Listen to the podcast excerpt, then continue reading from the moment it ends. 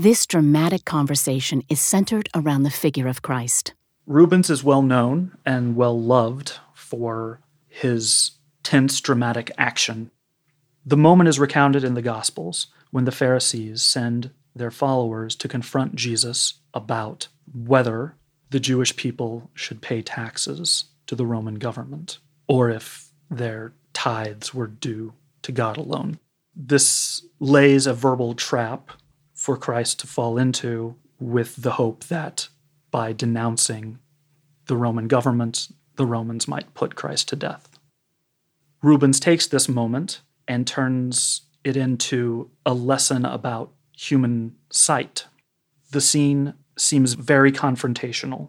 Everyone leaning in, craning their necks to see how Christ will answer this impossible question. In response, Christ simply takes a coin with Caesar's head on it, saying, Render unto Caesar the things that are Caesar's, and unto God the things that are God's. In this way, he astonishes his audience with his intellectual dexterity and grasp of fundamental truth.